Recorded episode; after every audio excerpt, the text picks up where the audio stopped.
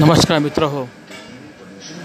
आज हम सब मुश्किल के दौर में जा रहे हैं, पर हमें डरना नहीं है। हमें सबको साथ मिलकर काम करना है और कोरोना को हराना है। अब ज़िंदगी थोड़ी थोड़ी पटरी पर आ रही है। लॉकडाउन खुल रहे हैं। और लोगों को काम करने का मौका मिल रहा है। पर जैसे जैसे लॉकडाउन खुल रहा है, वैसे वैसे भारत में कोरोना की संख्या बढ़ रही है। पहले एक हज़ार कोरोना दिन में आता था, आज पाँच हज़ार के ऊपर दिन में कोरोना के पेशेंट आ रहे हैं। ये महाभयानक परिस्थिति निर्माण हो रही है। उसे बचाने के लिए हमें अभी काम करना पड़ेगा।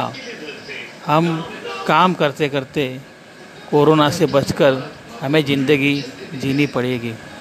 जहान है तो जहान है, लेकिन जहान के साथ काम भी है। काम करोगे तभी जीवनचर्या चलेगी। लॉकडाउन में शटडाउन हो जाने का खतरा है, इसलिए काम करते रहो, लेकिन सावधानी से करो। अपने नियम अनुशासन करो, खुद पर नियंत्रण रखो। अब खुद का अनुशासन ही आपको आगे बढ़ा सकता है। नहीं तो आप अनपढ़ जैसे काम करोगे तो उससे खुद का तो नुकसान करोगे, साथ ही लोगों का भी नुकसान कर दोगे। इसलिए आपको सावधानी से काम करना पड़ेगा। यही आज इस कोरोना काल में आपके पास ऊपर बहुत बड़ी ज़िम्मेदारी आई है और ये ज़िम्मेदारी आपको निभानी ही पड़ेगी। ऐसा काल दुनिया में कभी देखा नहीं। सौ साल पहले महामारी आई थी, उसके बाद ये बहुत बड़ी महामारी दुनिया में आई है, ये उससे भी भयानक महामारी है।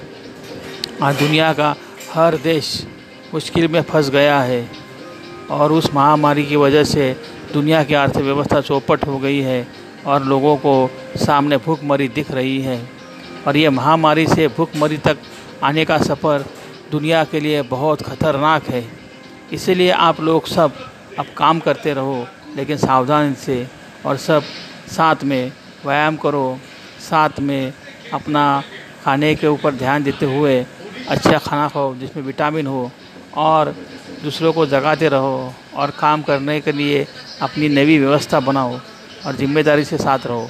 और जहाँ गर्दी हो, वहाँ जाओ मत और वहाँ भी डिस्टेंस रहने को और सबको कहो और जाते वक्त हाथ की जेब में हैंड वॉश, हैंड सैनिटाइजर्स और साथ में मास्क मुँह में लगा कर ही घूमना है और हमें आकर सब केयर करना है, तभी हमारा जीवन सुरक्षित हो सकता है।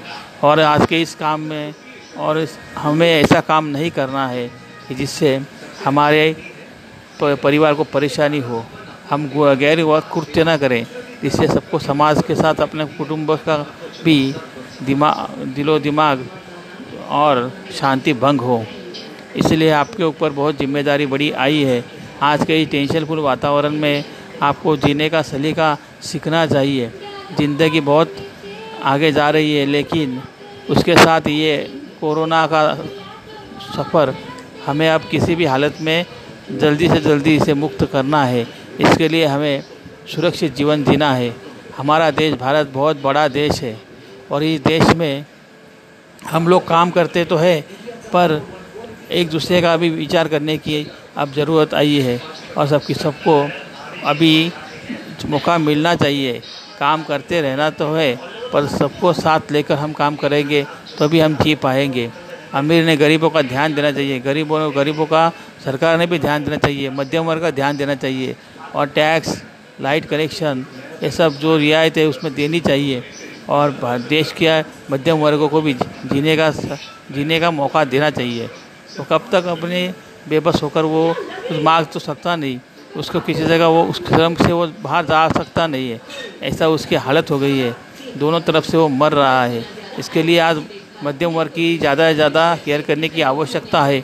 वैसे भारत के जो मजदूर आज रस्तों पर घूम रहे हैं, उनके लिए जल्दी से जल्दी व्यवस्था करके उन्हें अपने अपने राज्यों में लेकर अपना दायित्व निभाना चाहिए और उसे काम देकर उसे वहाँ बसाना चाहिए। नई नई फैक्ट्रियाँ वहाँ जाए जहाँ के वहाँ पे डालना चाहिए।